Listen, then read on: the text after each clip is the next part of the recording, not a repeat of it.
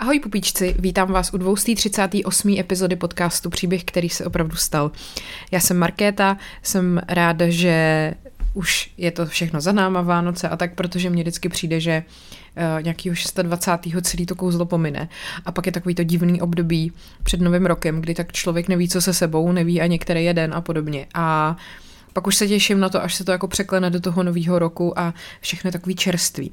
A říkala jsem si, že by bylo možná fajn, i v tom podcastu udělat nějaký změny, novinky, inovace, nebojte se, nebude to nic dramatického. Uh, spíš to tak jako vyšperkovat a vylepšit i tím, že já jsem se přestěhovala, ačkoliv pracovna ještě není v provozu, tak uh, brzo bude. Prostě budu mít i víc jako prostoru a, a času a místa na to, abych uh, se tomu i víc jako věnovala tak bych chtěla, aby to stálo za to tak jsem si řekla, že eh, v těch epizodách eh, zkusím dávat víc jako hudebního podkresu, aby to bylo víc takový atmosférický, aby to pomáhalo tomu příběhu. Eh, zkusím tam spát víc dobových ukázek, který máte rádi, víc si s tím jako vyhrát, tak nějak. Zkusím víc jít do kontextu. Já vím, že už jsem to slibovala, teď fakt se budu snažit, aby to tak bylo. Prostě, abyste si z té epizody odnášeli kromě toho konkrétního příběhu i něco navíc. Uvidíme, jak mi to bude. Eh, takže se na to asi rovnou vrhnem. A vybrala jsem si jako eh, první epizodu tohohle toho nového roku možná něco, eh, co není tak jako, jak to říct, pozitivní, novoroční a optimistický, ale je to téma, který si myslím zajímá uh, takového toho úchyláka v každém z nás. Uh, protože já vím, že vy jste úchyláci, že stejně vždycky nejvíc posloucháte takový ty epizody o těch bizárech a tak. Vlastně se divím, že jsem se k tomuhle tomu doteďka nedostala. Chci mluvit o freak show, který se dřív konali uh, celkem pravidelně, byla to taková součást jako cirkusových představení. Myslím tím lidi, kteří se nenarodili úplně normálně vypadající a byli využívaný, lomeno zneužívaný k tomu, že vlastně se předváděli uh, za peníze. A uh, taky chci mluvit právě o historii tady těchto těch freak show, historii nebo možná spíš životě lidí, kteří tohleto dělali a pak samozřejmě i o jednotlivých příbězích těch dotyčných, eh, když řeknu blbě jako freaks, prostě těch, který eh, byli ty objekty toho zájmu publika a samozřejmě, že ty jejich osudy často nebyly moc hezký. Takže jdeme na to. Vítám vás v novém roce a téma dnešní epizody jsou osudy eh, hvězd freak shows.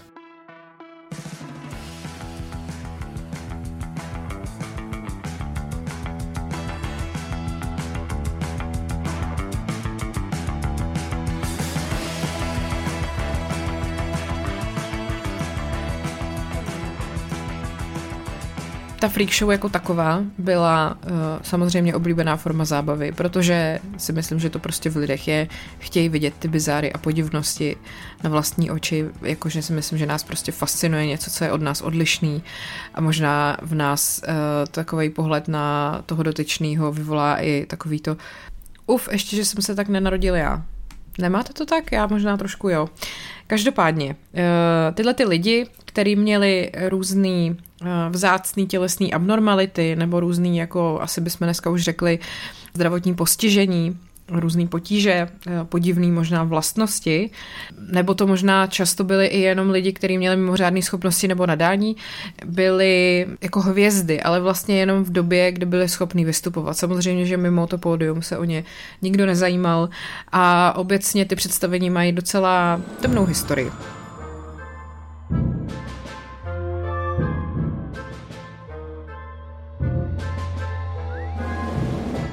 Ty freak shows vznikly uh, už někdy v 16. 17. století, ale jakože by to byla taková ta masová zábava, to se z toho stalo až v 19. století a byla to takzvaná side show. Říkalo se tomu tak, protože ta hlavní show byl ten cirkus a tohle bylo to jakoby to vedle, jo. A získalo si to samozřejmě rychle popularitu a vyvinuly se i takový jako putovní uh, jak bychom řekli, jako výstavy, nebo prostě, no, asi jo, kde se ty účinkující předváděli v různých stanech a vitrínách. A jedním z průkopníků Freak Show byl slavný americký showman P.T. Barnum. Možná jste viděli film The Greatest Showman s Hughем Jackmanem a myslím si, že ten film ho velmi jak to říct, eufemizuje toho člověka, nebo prostě uh, z něj dělá vlastně takovýho trochu lidumila, který jako těmhle lidem pomáhá se vlastně nějak uchytit v tom světě, ale ono to určitě nebylo jenom takhle pozitivní. On v roce 1842 vytvořil takzvaný Barnum's American Museum a to bylo vyloženě jako budova, místo, kde byly představeny různé podivnosti a kuriozity, kde byl třeba i malý člověk, který, eh, Tom Thumb, který se tak nemenoval, k tomu se pak dostanu, nebo siamský dvojčata Chang a Eng. Potom k osudu těm jednotlivým právě vám povím později. Ty freak show teda byly mainstreamová zábava, přitahovalo to spoustu lidí a samozřejmě to i hodně vydělávalo. Eh, populární to bylo i v Evropě, ale tady se jim říkalo kabinety kuriozit nebo zvěřince, což je hrozný. A samozřejmě, že tím, že se doba měnila, blížilo se 20. století a začaly se doopravdy nějak brát vážně třeba lidský práva, wow.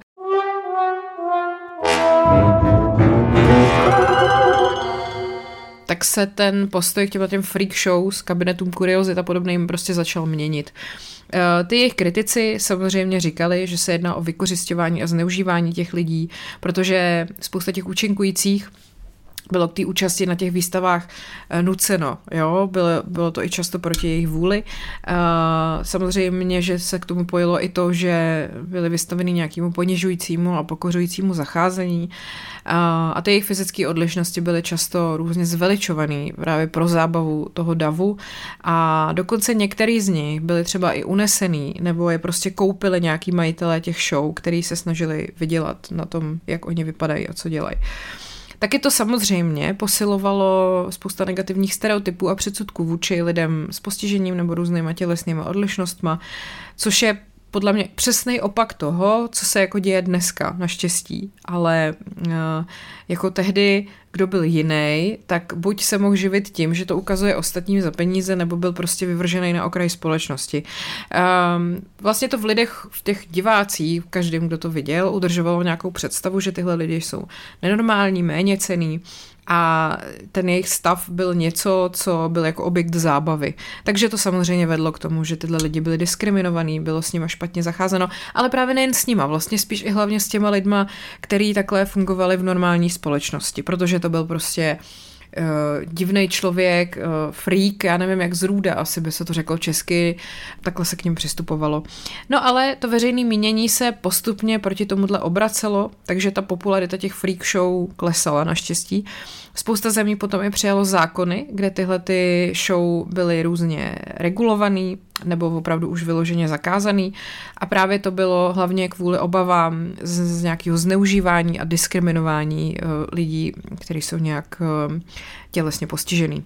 Poslední velká freak show potom byla ve Spojených státech ukončená až v roce, ale 1956, jo, což zase není tak dávno. Pojďme se podívat na život toho P.T. Barnuma, Eh, který byl takový považovaný za takového průkopníka těchto těch, eh, těchto těch akcí, řekněme. PT je zkrátka pro Phineas Taylor. Eh, Barnum teda byl z Bridgeportu v Connecticutu a byl to skutečně jeden z největších podnikatelů v oblasti zábavy v historii.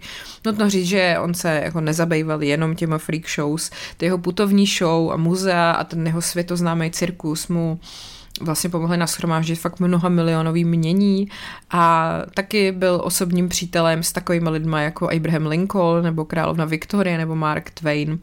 A je fakt, že on byl velmi vynalézavý, co se týká nějakých marketingových kampaní. Vlastně je to takový otec moderní reklamy a showmanství. Jo? Uh, on působil v době, kdy uh, vlastně v celých Spojených státech uh, nebylo moc omezení pro tyhle ty společensky přijatelné formy zábavy, takže on opravdu měl skoro neomezený prostředky k tomu, aby těm masám mohl poskytovat zábavu a tak. A vyhledával eh, skutečně atrakce z celého světa, který vlastně nějakým způsobem přetvářel a jako chtěl i vyvolat ve veřejnosti tu touhu po těch vzrušujících a riskantních zážitcích. Historik Irving Wallace řekl, že P.T. Barnum jako showman daroval New Yorku, pak Americe a nakonec celému světu dar zábavy. No. P.T. Barnum se teda narodil 5. července 1810 v Bethelu v Connecticutu což byl teda, je to malý městečko, uh, malý městečko, tečka. Jeho otec Philo Barnum byl farmář, krejčí, hostinský obchodník s potravinama a ten měl, prosím vás, deset dětí uh, od dvou manželek. Uh, ten PT, nebo Phineas, byl jeho šestým dítětem a zároveň prvním jeho druhý manželky, jestli mi rozumíte. Takže on měl pět dětí z jednou, pak si vzal druhou a s tou rozjel jako druhou pětku. Uh, během jeho dětství vlastně ten, to místo, kde se narodil, bylo takovou baštou konzervativních hodnot, jo, tam tomu dominovala ta církev, rozhodně to nebylo místo, kde byste se stali um, prodavačem fríků a prostě showmanem. Takže uh, tam to spíš vzniklo tak, že aby ty lidi jako mohli nějak překonat tu nudu, která tam byla, protože prostě jim tam uh, hlavní, hlavní asi společenská akce týdne byla nedělní vše v kostele tak eh, právě lidi, jako třeba jeho dědeček eh, z matčiny strany, který se taky jmenoval Finas, eh, se uchylovali k jedný z mála společensky přípustných forem zábavy, což byly, prostě nás, fóry, jako jokes, čerty, nevím, jak to říct jinak. jeho dědeček, jak vzpomínal P.T. Barnum, by zašel dál, čekal déle, pracoval tvrději a vymýšlel jako víc, aby provedl žert, než pro cokoliv jiného pod nebem. Jo? Že to pro něj bylo jako uh, asi možná znáte takového člověka ve svém okolí, jako člověk, který prostě v vozovkách neskazí žádný forel, občas si říkáte, že už jako to stačí, že už jako zašel dost daleko. Um, dědečková bouřivá povaha a záliba v těchto těch uh, různých jako uh, fórech uh, vlastně dost podpořila toho Finease k tomu, že se chce věnovat tomu zábavnímu průmyslu. On byl prej jako dobrý student, vynikal v matematice, opovrhoval fyzickou prací, uh, pracoval pro svého otce na farmě a potom i v jejich obchodě se smíšeným zbožím a když potom jeho otec umřel v roce 1825, tak P.T. Barnum zlikvidoval rodinný majetek a uh, odešel odešel do jiného města. Tam se seznámil s Charity Hollet, eh, která byla jeho manželkou dalších 44 let. Um, on se sám sebe uh, označil za Prince of Humbug, jako kniže humbuků. Oni ty, to slovo humbuk má takovou zvláštní jako historii, protože ono to, my to dneska už používáme, jako že někdo dělá humbuk jako bordel, ale to slovo humbuk uh, se dřív, nebo jako ten jeho původní význam je trošku jiný. Jeden jeho význam je právě um, jako trik nebo jak to říct, jako zrada. Když je někdo easily humbucked, nebo hum, humbucked, jo, říkám to dobře, tak je jako snadno ošálitelný, jo, takže vlastně se dá říct, že ten humbuk jako v podání P.T. Barnuma byl, tak, bylo takový šálení, byla to taková prostě velká show. Mimochodem humbuk jinak ještě má jiný význam a to je, eh, když eh, jako lžete. Takže je to furt prostě něco, co není úplně taková pravda, jo. Tak uh, eh, P.T. Barnum byl prostě kníže humbuku, a uh, v jeho 25 letech to celý začalo. Eh, do obchodu s potravinama, který založil s Johnem Moodym, vstoupil zákazník jménem Kouli Bartrem a eh, ten Bartrem věděl, že P.T. Barnum měl takovou slabost pro různé jako investice a chtěl mu prodat kuriozitu. Tou kuriozitou ale eh, byla žena. Jmenovala se Joyce Hess, byla to afroameričanka eh, a údajně jí bylo 161 let a byla prej bývalou ošetřovatelkou eh, George Washingtona a samozřejmě, že přitahovala davy zvědavců, který byli ochotný zaplatit za možnost slyšet jí mluvit nebo zpívat. No a Barnum se chopil příležitosti, a že to její vystoupení teda nějakým způsobem skomponuje a pak ho jako prodá těm lidem.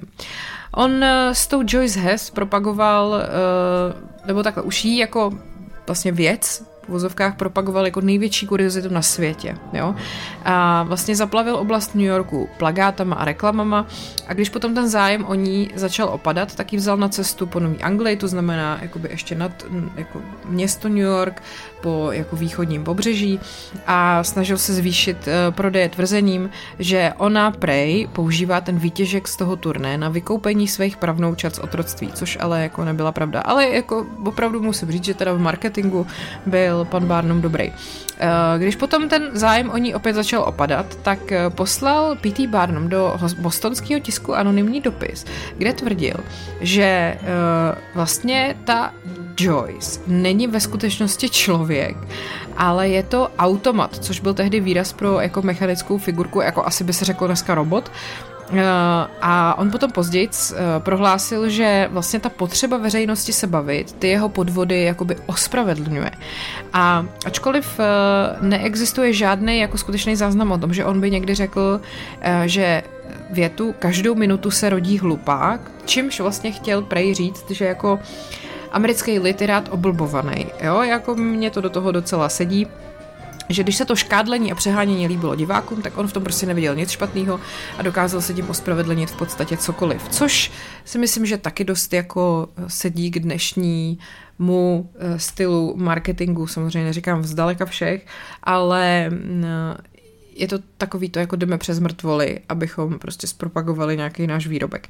Uh, každopádně ty humbuky, humbugy, které spočívaly v tom, že se teda na veřejnosti předváděly ty osoby, uh, které měly různé fyzické vlastnosti, ty freak shows, se uh, vlastně od té doby staly mnohem jako větší a bombastičtější než do P.T. Barnuma. V roce 1841 se P.T. Barnum dozvěděl, že Skaderovo eh, americký muzeum, sbírka relikví a vzácných kuriozit, eh, je na prodej. Stalo to 50 tisíc dolarů. Nacházelo se to eh, na Dolní Broadway v New Yorku a P.T. Barnum to koupil a velkolepě znovu otevřel. A právě to bylo to Barnum's American Museum a bylo to právě i něco, co on sám nazýval takovým tím žebříkem, po kterém on se dostal k tomu velkému bohatství. On samozřejmě dál neunavně pátral po různých podivnostech, eh, který by tam mohl předvádět, to své muzeum dobře propagoval. Na vrchol své budovy umístil velký reflektory a vlající prostě transparenty a inzeroval různý bezplatný koncerty na střeše a pak tam byly zároveň eh, na tyhle ty bezplatné koncerty dodal ty nejhorší hudebníky, který sehnal, což ale dělal proto, aby zahnal ty davy lidí od toho hluku do relativního klidu muzea. Vám říkám, on to měl geniálně vymyšlený. A jakmile se ty návštěvníci ocitli uvnitř, tak uh, prostě se mohli dívat na různé jako obry, psí představení, funkční repliku Niagarských vodopádů, uh, na mořskou panu Fiji, což se později ukázalo, že je jenom torzo opice a rybí ocas spojený dohromady. No prostě úplně všechno, co jste si mohli představit, tak tam bylo. A za ty tři roky to americký muzeum uh, vydělalo 100 tisíc dolarů. Jo? Předtím to před tu koupí vydělávalo zhruba 34 tisíc a teď najednou 100, prostě to strojnásobil. Potom v roce 42 objevil P.T. Barnum Charlesa Stratna, a, což byl chlapec, který vlastně pozvedl tu jeho slávu vyloženě jako na mezinárodní úroveň. E, tomu Stratnovi byli v době setkání s Barnumem 4 roky. Měřil pouhých 25 palců, což je nějakých necelých 100 cm krát 25 krát 2 a půl, že jo, to je nějaký palec, tak zhruba, no, takže prostě 70 centimetrů třeba. Eh, ten Barnum využil eh, právě toho, že američani jsou fascinovaní různýma takovýhlema atrakcema a prodával Stretna jako generála Toma Thamba, 11-letého trpaslíka, který právě přijel z Anglie. Eh, plnili sály, vydali se i na evropský turné, kde se setkali právě s královnou Viktorií, nebo třeba i s francouzským králem Ludvíkem Filipem a dalšíma panovníkama. Je, zní to úplně jako bizarně prostě.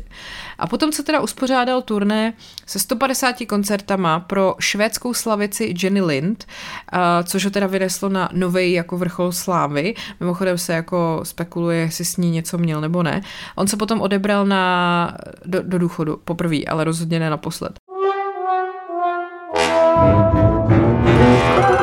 On teda trávil čas se svojí ženou, a dětma ve svém sídle v Bridgeportu. Uh, tam vlastně napsal i svoji kontroverzní autobiografii, tam podrobně popisoval, do jaký míry různě oklamával publikum jo, a tak. A vydání této knihy potom v roce 1855 vyvolalo docela prudký ohlas a lidi se cítili podvedený. Deník New York Times ho obvinil z toho, že dosáhl úspěchu systematickým, obratným a vytrvalým plánem získávat pod falešnými záminkami peníze od široké veřejnosti. No shit. A jak se uvádí v předmluvě k tomu jeho vydání, té autobiografie, Barnum strávil roky přepisováním a snahou zvládnout jako nějakou damage control prostě, která byla po této knize jako nezbytná. No a když potom měl za sebou takovou sérii špatných finančních rozhodnutí, včetně třeba investice do zkrachovalé společnosti Jerome Clock Company, tak byl na mizině a musel se vrátit zpátky. V roce 1858 uspořádal po Londýně sérii přednášek s ironickým názvem Umění získat peníze a nebo úspěch v životě, ale bylo to teda velmi oblíbený. Um, vlastně to znova oživilo jeho popularitu a dokonce ho to přimělo kandidovat na veřejnou funkci. Vždycky se mi zdálo, že člověk, který se nezajímá o politiku, se nehodí k životu v zemi, kde vláda spočívá v rukou lidu, řekl P.T. Barr, což si myslím, že je docela výstižný vlastně. Uh, on si tohleto prostě vzal k srdci a v roce 1865 zvítězil ve volbách do zákonodárného sboru státu Connecticut za město Fairfield. Bojoval za občanství a práva černochů a černošek a snažil se omezit moc železniční lobby a vlastně díky svým úspěchům potom byl zvolený znovu i o rok později. No a největší uspokojení potom dosáhnul, když rok působil jako starosta Bridgeportu v roce 1875, zasadil se o snížení cen různých služeb, zlepšení zásobování vodou a uzavření městských domů, čili jakoby těch míst, kde se provozovala prostituce. On se potom znova pokusil neúspěšně odejít do důchodu, ale uh, zemřela mu během té doby manželka Charity, tak se o rok později oženil s Nancy Fishovou a založil svůj nejslavnější zábavní podnik, Cirkus. Tak, eh, v roce 1874 byl otevřený eh, velký římský hypodrom P.T. Barnuma. On teda, jak cestoval po celém světě a nakupoval zvířata a atrakce, tak eh, měl samozřejmě sebevědomí, že má největší show na světě, ale věděl, že existuje i konkurenční cirkus, který byl známý jako International Elite Shows. A tak zahájil jednání o fúzi s tímhletím Elite Shows, což bylo uh, vlastně majetek Jamesa A. Baileyho a nakonec se to opravdu povedlo, stalo se, vzniknul cirkus, který se jmenoval Barnum and Bailey. Uh, v pozdějších letech P.T. Barnum vlastně se už věnoval jenom takovým jako takovým těm uh, zálibám bohatých lidí, což je třeba sběr olejomaleb a podobně. Vlastně e, si velmi liboval v tom, že má takový kultovní status, že mu třeba přišel dopis až z Bombaje, kde prostě napsali jenom P.T. Barnum Amerika a jemu to jako přišlo, jo? tak tohle se mu velmi líbilo. E, zemřel ve spánku 7. dubna 1891 e, v Bridgeportu a po jeho smrti na něj Charles Godfrey Leland, jeho bývalý zaměstnanec, vzpomínal jako na velmi dobrosrdečného a laskavého a obdařeného smyslem pro zábavu a bylo to silnější než jeho touha po dolarech. Eh, vlastně eh, při hodnocení jeho kariéry potom londýnský Times mu přisoudili roli průkopníka profese showmana ve velkém měřítku a Washington Post ho prohlásil za nejznámějšího američana, který kdy žil.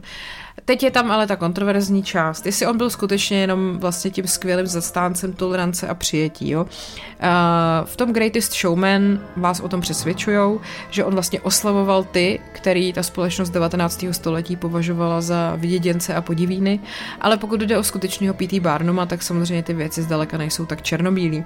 Spousta lidí ten jeho zisk z veřejného vystavování lidí s těma abnormalitama považuje právě za vykořišťování a je fakt, že on byl velmi jako proti otrokářství. Nicméně když si vezmete tu jeho činnost, tak eh, to vlastně samo o sobě trošku je otrokářství. Je to takový hodně rasistický, si myslím. Ale tak hele, jako uh, byl očividně strašně dobrý v tom, co dělal a to mu rozhodně nelze upřít. Tak, takže to byl příběh eh, vzniku freak shows a, a P.T. Barnuma a teď se pojďme podívat na to, eh, na ty jednotlivé osudy těch eh, různých vystupujících. Některý právě vystupovali u něj, některý někde jinde, k tomu se dostanu. Máme tu Elu Harper. Ta se narodila se vzácným onemocněním, kvůli, kvůli kterému chodila po čtyřech. A proslavila se jako Camel Girl, velbloudí děvče, a vlastně už takhle na takových těch side shows vystupovala od svých 12 let. Um, když si to já vám pak samozřejmě nahraju fotky, ona prostě měla, eh, jako když máte koleno, který normálně ohybáte, tak jeho ohybáte, tak ona ty kolena ohybo, ohybovala, ohybala na druhou stranu, jo. Um, měla takovou vzácnou vadu, který se říká, nebo která se jmenuje genu recurvatum, což je právě to, že možná znáte někoho, kdo má, eh, kdo má takovou tu zvýšenou mobilitu, takovou tu hypermobilitu, že má hypermobilní třeba právě kolena nebo lokty, když jako ty ruce nebo nohy propnete, takže se vám až tak jako ohnou v podstatě do opačného úhlu. Trošku, ne, samozřejmě extrémně. Ale takový lidi jsou a oni pak třeba mají doporučený různě od fyzioterapeuta nebo od trenéra, že by právě tohle to neměli moc dělat. Nemáte úplně propínat kolena, nemáte prostě stát tak, aby se vám to jako vohybalo do té druhé strany a, eh, a tak.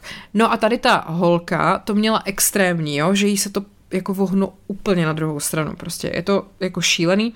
Uh, říkají mi velbloudí dívka, protože mám kolena obrácena dozadu. Jo, to stálo na vstupence, kterou potom diváci dostávali. Uh, nejlépe chodím po rukou a nohou. Uh, v posledních čtyřech letech jsem v showbiznesu značně cestovala. Ona se teda Narodila krátce po občanské válce v Hendersonville ve státě Tennessee a asi není divu, že se z ní tehdy stala taková podívaná. Uh, vlastně tím, že ta Amerika byla tehdy takhle fascinovaná těma zrůdama, tak ona se prostě stala cirkusovou atrakcí. Narodila se 5. ledna 1870, uh, doktorům to bylo hned jasný, že tady tím genu rekurvátum trpí.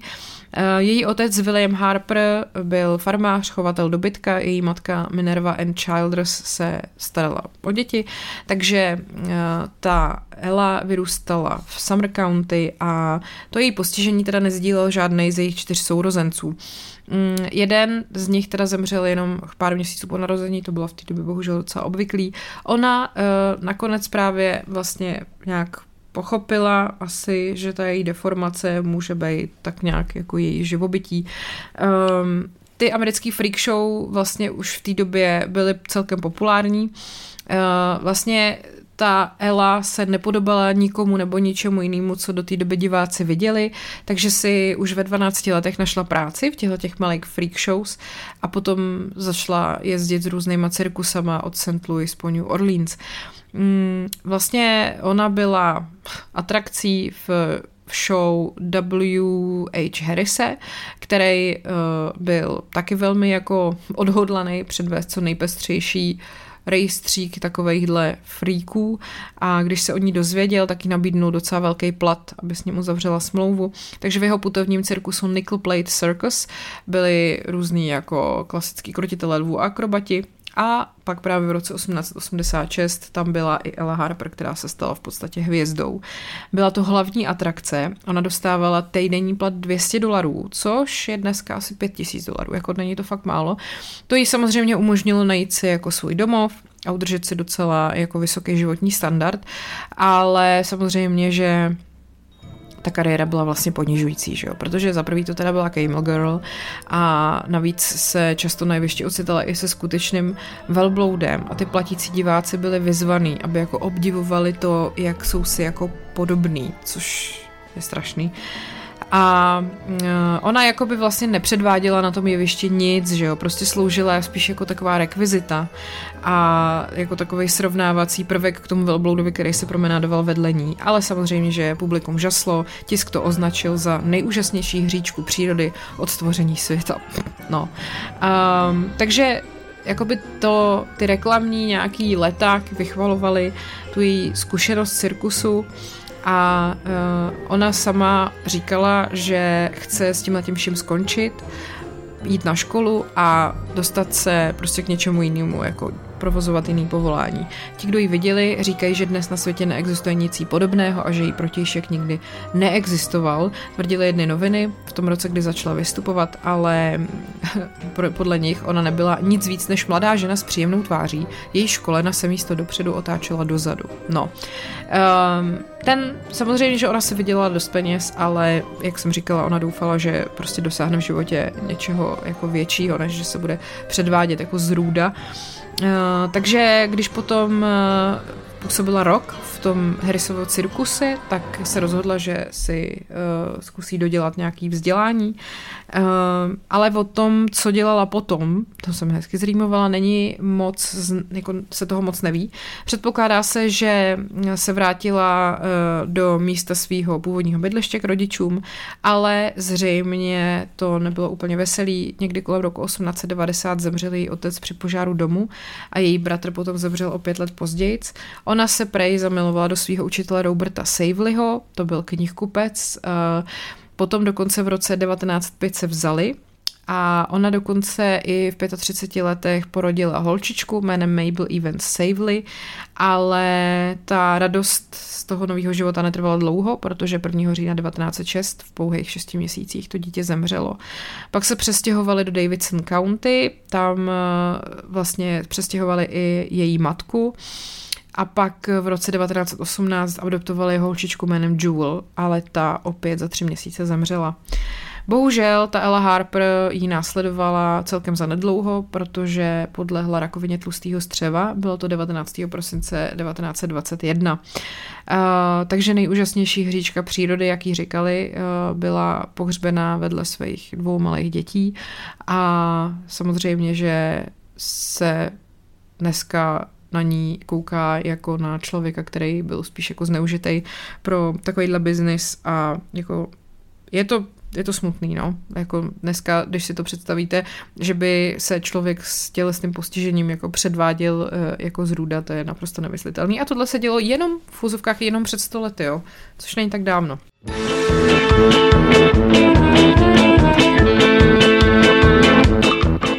Tu máme Martina Joe Lorela, který byl známý jako lidská sova. Jo, tak už jsme tady měli uh, lidského velblouda, teď máme lidskou sovu. Ten ve 20. a 30. letech 20. století šokoval svět svojí schopností otočit hlavu, jakože úplně o 180 stupňů taky vám nahraju fotku. Uh, samozřejmě, že když se o něm opět dozvěděli provozovatelé tady těchto těch jako cirkusů a sideshow, tak se oni jako porvali, protože to bylo něco do té doby nevýdaného. Bylo to v době právě rozkvětu P.T. Barnuma, který z tohohle toho obscénního vytvářel zisk a ten Lorelo se právě stal známým jako lidská sova. Uh, on teda ale jinak jako uh, nevypadal vlastně jako podivín, jo, na rozdíl od většiny těchto těch ostatních. On prostě na první pohled vypadal naprosto normálně. Dokud právě neodhalil ten svůj šokující trik, že prostě stojí a najednou otočí hlavu úplně naopak. Uh, on se s touhletou schopností, prosím vás, nenarodil, jako jo. On to natrénoval a strávil tím roky což je fascinující. On se narodil v roce 1885 v německém Norimberku a po příjezdu eh, do Spojených států v roce 1921 si změnil jméno na Martin Emmerling. A teda musím říct, že by mě zajímalo, jestli jako je možný u jakýhokoliv člověka, aby tohleto v uvozovkách nacvičil. Jestli tady mě poslouchá nějaký lékař eh, nebo někdo, kdo prostě tomuhle tomu rozumí, já mám jenom základy nějaký jako fyzioterapie, masáže a tak, jako je to možný, aby prostě člověk, jakýkoliv člověk šel a tohle se jako naučil? Podle mě ne. Podle mě musí ten člověk mít nějakou takovouhle hypermobilitu nebo něco prostě extrémně jako jinak, než to přece není možný. No nic, uh, jdem dál. On byl teda, uh, on se teda tři roky věnoval tomu, aby úspěšně otočil hlavu o víc než 120 stupňů a měřil se jako každý centimetr navíc. A jako opravdu věděl, že s tímhle prostě si vydělá spoustu peněz. Poprvé svoje číslo v cirkusový show Dreamland na Coney Islandu a docela děsivý je, že on, i když měl tu hlavu takhle otočenou, tak u toho dokázal pít pivo jak do prdele prostě. Uh, ale třeba nebyl schopný kouřit nebo se nadechnout, jo. No a uh, když eh, se vyrobil transparent, který doprovázel jeho vystoupení, tak tam byl představený jako Bobby, the boy with the revolving head, jo. Takže Bobby chlapec s otočnou hlavou. Uh, protože v těch side shows se uh, chlapům i ženským bez ohledu na věk říkalo chlapci nebo dívky, to je docela zajímavý. Vystupoval taky právě v cirkusech Ringling Brothers a Barnum and Bailey a o Ringling Brothers se lehce zmíním potom v bonusové epizodě, kterou budu vydávat k tomuhle tématu eh, na Hero Hero CO lomeno podcast příběhy nebo na Pikice, pardon, forendors.cz lomeno paní královna. Budu tam vyprávět ještě další, další osudy těchto těch lidí a chci mluvit právě i o Ringling Brothers, tak když tak potom můžete jít tam, teď ještě dovyprávím tohle. Uh, zimní sezóny teda uh, vždycky tyhle ty cirkusy trávily v krytých prostorách, to jste určitě uh, viděli, když jste koukali na seriál Cirkus Humberto, že jo? A uh, tam potom se uh, vlastně tady tenhle ten Bobby uh, dal do spolupráce s polikačem mečů Alexem Lintnem a silákem Charliem Feltnem a taky Royem Hecklerem, který uh, velel blšímu cirkusu.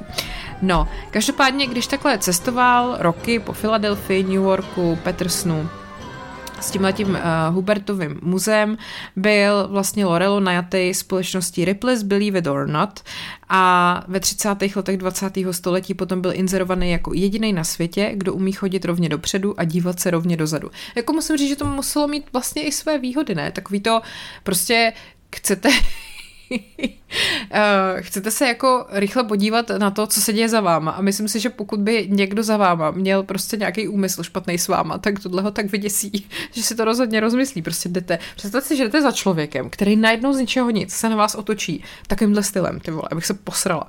No nic. Tak on byl prostě hvězda. Zase mi přijde dobrý, tady z toho si můžu dělat prdel, protože ten člověk očividně nebyl nějak jako uh, uzurpovaný, šikanovaný, uh, diskriminovaný, on si to prostě nacvičil a chtěl to dělat. Um, bohužel jeho osobní život nebyl tak skvělý. Oženil se se ženou jménem Laura Precht a měl s ní syna Alexandra, ale rozvedli se, a pak se pustil do dalšího neúspěšného manželství a všechno, celý ten jeho příběh vyvrcholil jeho zatčením a to dokonce během představení. Takže uh, poté, co se se svojí druhou ženou Emily Whittle uh, oženil, splodil s ní dva syny, tak od nich odešel a už se nikdy neohlédl zpátky, pardon, to tam leželo na zemi, to se musel sebrat. A ta Emilia, ta jeho žena, podala formální stížnost na policii a na základě toho byl Lorelo 30. dubna 31 baltimorskou policií zatčený za manželský opuštění. Prosím vás, takovej trestný čin se tehdy trestal a uh, takže se to dělo přímo jako během toho představení. Stál na pódiu zády k davu a díval se přímo do publika, napsal deník do New York Times. Mrkl na publikum i na dva policisty. Ti mrknutí opětovali a pak ho zatkli. Byl zadržen na kauci 500 dolarů a byla vyrozuměna New Yorkská policie. Uh, takže to byl tady sový muž, eh, velká skvrna na jeho odkazu, kromě toho, že teda opustil vlastní ženu a děti, bylo obvinění, že sympatizoval s nacistama. Potom, co krátce po první světové válce mm, eh, opustil Německo, tak eh, je docela pravděpodobný, že vlastně jako Adolfa Hitlera považoval za takovýho, takový slib do budoucna. A byl to nacista, řekla jeho bývalá kolegyně Persila Bechano a neměl rád americkou vlajku. Takže sice byl v Americe, využíval tam jejich jako svobody a výhod, ale vlastně neměl rád a vzhlížel k Německu. O jeho posledních letech se toho moc neví, Eh, replika jeho hlavy se otáčela na Times Square a na světové výstavě v New Yorku v letech 39 až 40 a jeho poslední zaznamenané vystoupení se uskutečnilo v roce 1952, což bylo tři roky předtím, než umřel na infarkt. Některý lidi tvrdili, že si musel vykloubit několik obratlů, aby mohl takhle otáčet hlavou a jiný zase, že se narodil s pokřivenou páteří. Uh, bohužel nemáme dostatek rentgenových snímků, takže tahle záhada je otevřená. On právě prohlásil, že s dostatečným cvikem to zvládne každý a já se proto ptám vás, vážení přátelé, jestli je to pravda. Jo?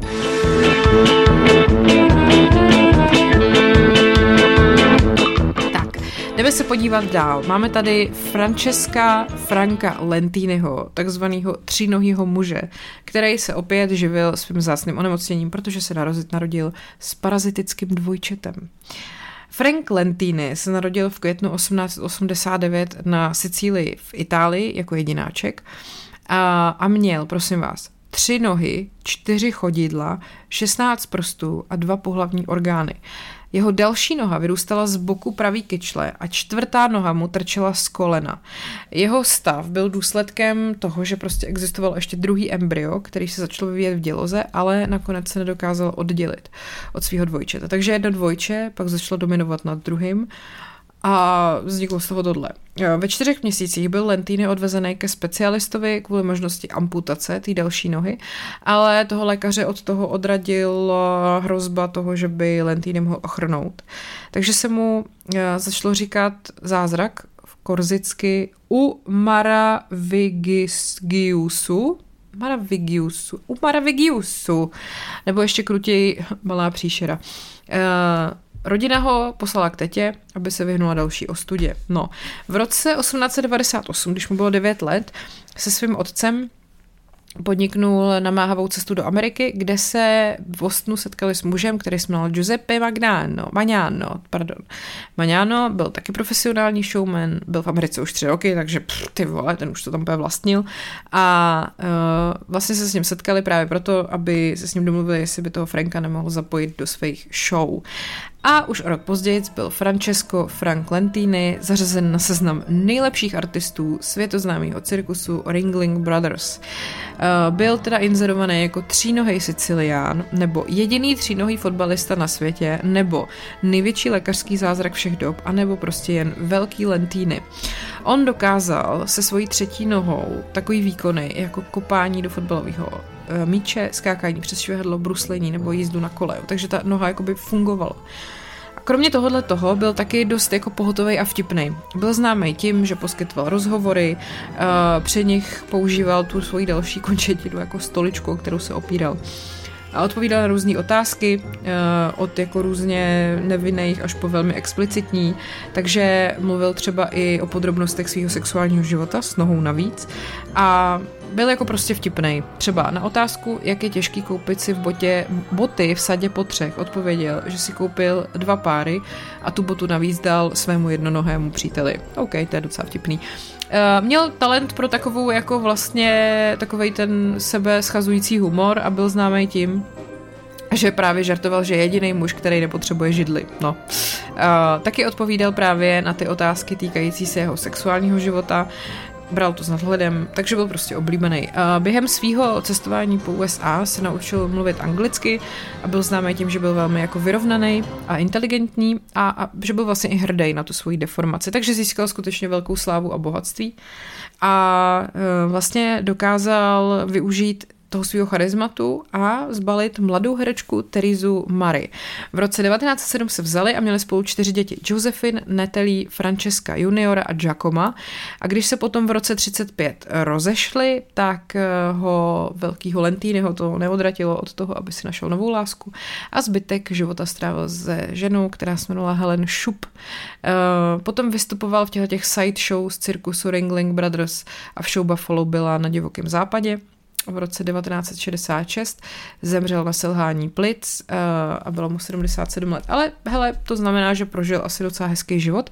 V roce 2016, 50 let po jeho umrtí, oslavilo uh, Lentýnyho rodné město Rossolini na Sicílii tohoto svého netradičního rodáka dvoudenním vzpomínkovým festivalem a byli tam pozvaní všichni jeho potomci uh, a i blízký vzdálený okolí. Takže to je vlastně docela hezký příběh.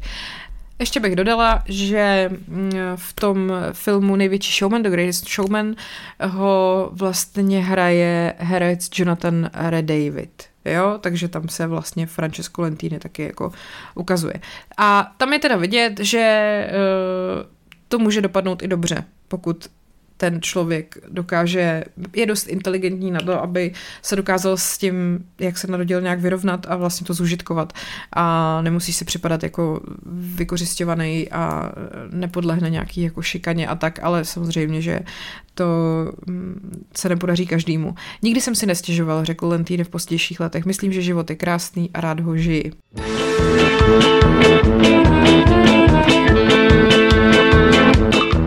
Máme mm, Žána uh, Liberu, což byl chlápek, který mu opět z trupu vyrůstalo parazitický dvojče. Uh, Jean Libera, uh, muž s dvojím tělem, uh, byl velmi oblíbený. Vlastně z toho trupu mu vyrůstalo jeho malý parazitický dvojče jménem Jacques. Takže prostě Uf, Žak měl dvě ruce, dvě nohy a částečně sformovanou hlavu, která byla usazena v Žánově žaludku, ale vlastně to jeho přežití zcela záviselo na Žánových tělesných funkcích. Takže na toho Žána vlastně dolíhalo břemeno, že sebou jako celý život nosil tohle svoje dvojče. Nicméně navzdory tomu i Žán dokázal vést docela normální život. Oženil se, měl čtyři děti a dožil se asi 50 let. Eh, bohužel o tom jeho životě existuje jenom málo záznamů, mimo těch reklam na ty side shows a ten jeho příběh je dost zahalený tajemstvím. Víme o něm, že se narodil v Římě v roce 1884 právě s parazitickým dvojčetem připojeným k břichu. Byl jedním ze 13 dětí a i jedno další měl parazitický dvojče, ale nepřežilo kojenecký věk. Uh, to jeho dvojče žák byl takzvaným vestigiálním parazitem, což opět nastává, když to embryo se rozdělí na dvojčata jenom částečně a obě ty strany se v děloze vyvíjejí jako asymetricky, jo? takže to je podobný případ jako ten Frank Lentini. A ty parazitický dvojčata jsou teda typem srostlých dvojčat podle eh, je to, je to vzácný, na celém světě to postihne asi jedno z 50 tisíc těhotenství a e, ty parazitické dvojčata tvoří asi 10% srostlých dvojčat a postihují méně než jedno z milionů porod, jeden z milionů porodů na světě, takže si myslím, že se toho jakoby nemusíte bát.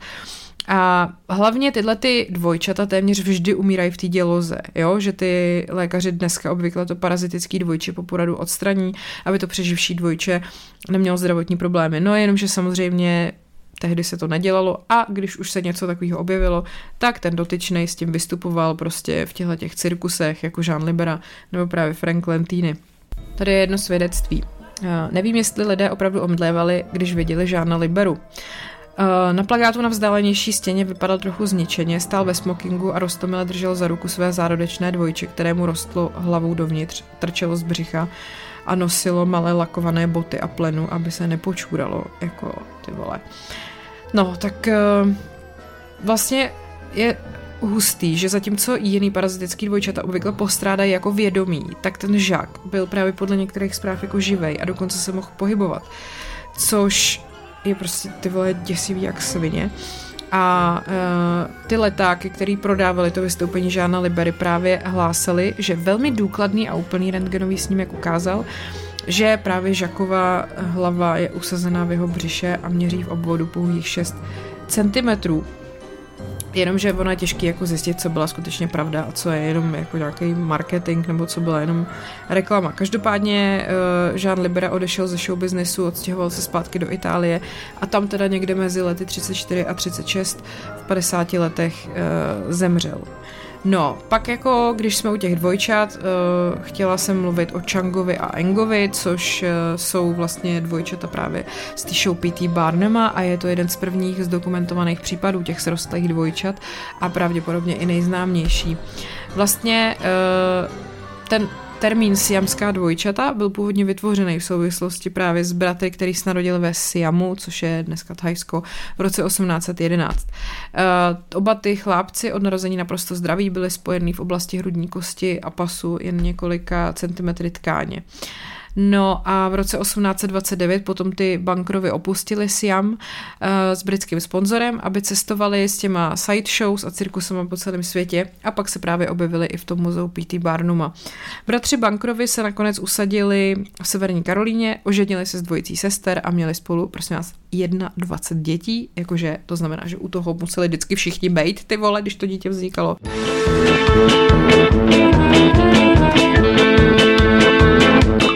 Pak tu máme jeden docela tragický případ uh, s rostlých dvojčat v počátcích cirkusové činnosti a to byly dvojčata Hiltonovi, Daisy a Violet. Obě ty dívky se narodily v Anglii v roce 1908, byly srostlí v kyčlích a pánvy Smutný na tom je, že eh, vlastně zaměstnavatelka jejich matky ty dvojčata fakticky od ní koupila, protože ta jejich matka byla svobodná, neměla peníze a měla právě v úmyslu je vystavit jako pro zábavu. Takže Daisy a Violet Hiltonovi byly právě další známý příklad takhle srostlých dvojčat v tom cirkusovém prostředí. Oni začali vystupovat a jezdit na turné už ve třech letech, právě pod přísnou péčí té šéfový té jejich matky a vlastně byli nucený pracovat dlouhý hodiny bez nároku na mzdu a hrozilo jim bytí, pokud by neposlechli ty svoje věznitele. Oni nakonec v roce 31 ty svoje tyhle ty lidi vlastně zažalovali a dosáhli osvobození a pak vystupovali jako samostatní umělkyně, ale jako víte, jako že samostat, pardon, to prostě samostatný ve dvou. Um, A ten jejich příběh se potom stal taky inspirací pro řadu filmů, i broadwayský muzikál Sideshow, který byl i nominovaný na několik cen Tony. No a když jsme u toho, tak tady mám uh, ještě přehled vlastně takovejhle postav, který se objevily seriál American Horror Story v té řadě Freak Show, myslím, že to byla čtvrtá řada, kde právě spousta těchto těch uh, lidí, kteří se tam objevili, byli jako inspirovaní těma skutečnýma. Takže uh, tam vlastně ta čtvrtá série toho American Horror Story, pokud jste neviděli, velmi doporučuji jakoukoliv sérii, uh, je cirkus nebo freak show, kterou vede Elza Mars, kterou hraje Jessica Lange, protože to je bohyně úplná. A uh, jsou tam právě lidi, kteří uh, vlastně byli dost uh, inspirovaní uh, skutečností. Eh, máme tady Bet a Dot Tetlerovi, eh, který hraje obě Sarah Paulson a to jsou právě srostlý dvojčata, cirkusový číslo, který se proslavilo v tom 19. století, jak jsem říkala, Chang a Eng. Eh, Bet a Dot byli hodně inspirovaný právě tou právě těma Daisy a Violet Hiltonovejma a Bet a Dot byli s rostlým ramenou v tom seriálu a právě, že se proslavili na turné v Americe a byli nakonec tak úspěšní, že si mohli koupit nemovitost v severní Karolíně a vlastně tu sezónu potom končí, takže jsou těhotný, jo, což je i vlastně dost inspirovaný tím Changem a Engem, který prostě měli těch 21 dětí. Pak tu máme Jimmyho Darlinga, který ho hrál Evan Peters. Eh, ten měl takový ruce mm, jako takový klepetkový a ten je založený na postavě Gradyho Stylese juniora.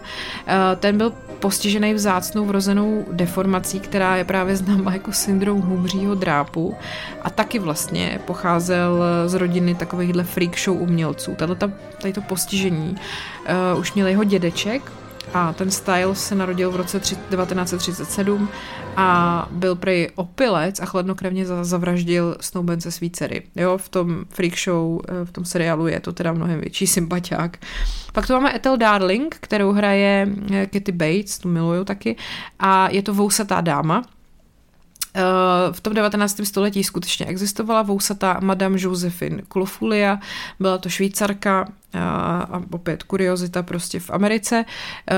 Pak se taky to může vztahovat na postavu Annie Jonesový, která se narodila v roce 1865 a byla pokrytá vlasy od hlavy až k patě a ta byla potom vystavovaná v těch Barnemových atrakcích jako nemluvně Esau a nakonec z ní vyrostla vlastně jedna z nejslavnějších vousatých dam v historii. Uh, já potom ještě o některých těchto těch se zase budu zmiňovat ještě v bonusové epizodě víc do detailu. Pak tu máme uh, takového toho klasického strongmana, který byly taky součástí těch freak show velmi často. Eh, v tom seriálu je to Del Toledo a ten vychází ze skutečné uh, postavy Artra Sexna, který se narodil v roce 1878 a byl to takovýhle strongman, objížděl Ameriku jako Iron Master a prostě vystupoval s různým vybavením, který ukazoval ty svaly, co má na sobě. Vlastně něco, jako když dneska máte finále nějaký jako fitness soutěže. Uh, pak tu máme Pepper, a, a jejího manžela Soltyho, e, to asi jsou jedny jako z takových oblíbenějších postav toho seriálu a oba dva se narodili s takzvanou mikrocefálí, což je stav, kdy obličej roste normální rychlostí, ale hlava ne a vede to potom i ke sníženým mentálním schopnostem. A v, v ty cirkusové historii byli lidi s tou mikrocefálií prezentovaný jako takzvaný špendlíkový hlavičky. Jedním z nich byl třeba Simon Metz, eh, který se narodil v roce 1890 a vystupoval pod uměleckým jménem Šlicí. Jo? Eh, já vám potom zase nazdílím fotku. A pak tu máme mýho oblíbence a to je Edward Mordrake, taky postava čtvrtý série a ta je přímo vytržená z takových těch urban legends. Jo. Prej to byl šlechtic z 19. století, který se narodil s, oblič, s druhým obličejem na zátylku a ten obličej sám prej dokázal projevovat emoce a v noci mu šeptal. Eh, v tom seriálu je to taková jako docela hrozba, ale prej se to ukázalo jako nesmysl, že doopravdy nikdo takový neexistoval, byl to výmysl Beletrie Charlesa Loutina Hildreta a prostě Edward Mordrake neexistoval. Takže je tam zhmotněný v tom seriálu, ale takovejhle jako freak v uvozovkách nikdy v těch cirkusových show nebyl. Takže to je asi vše, prosím vás. Eh, kdybyste chtěli, říkám, pokračování, eh, příběhy dalších takovýchhle lidí, který uh, bohužel se narodili tak, že byli předváděni v cirkusu, tak uh, vám to povyprávím ještě v bonusové epizodě.